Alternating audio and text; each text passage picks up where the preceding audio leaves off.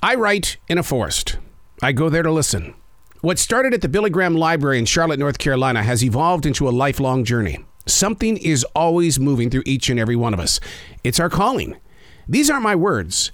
These are the lyrics from Billy's Forest, chapter number 298, January 15, 2022. And the snow has arrived. The howling wind racing through the leafless trees. A herd of nine deer led by two bucks playing on the nearby hillside. Everything feels like we've been invited to dance on a blizzard white canvas, to step through 24 months of uncertainty to find our souls leaping outward as if to escape, to replenish, to listen to the great creator, always using nature to share the inner message. But are we listening? Do we see what has been acting completely invisible? Setting it next to the short lived canvas, the heart begins to embrace, to find a new layer of peace. It's as if we're being told to do nothing but breathe.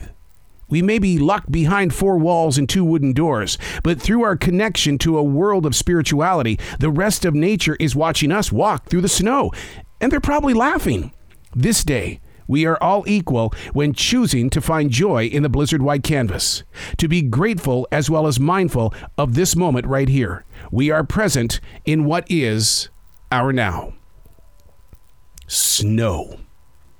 In the South, everything stops except nature.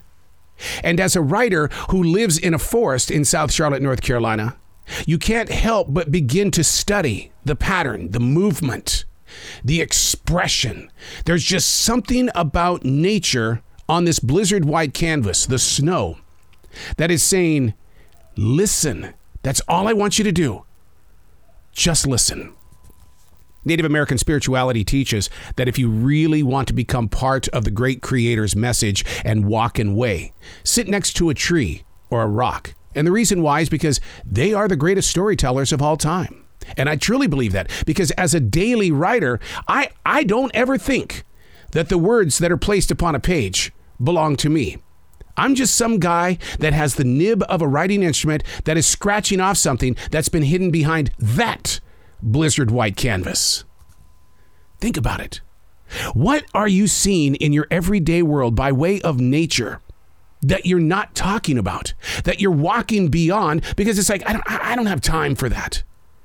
And then one day you realize I could have made time for that. I'm Arroe. These are not my words. These are the lyrics from Billy's Forest.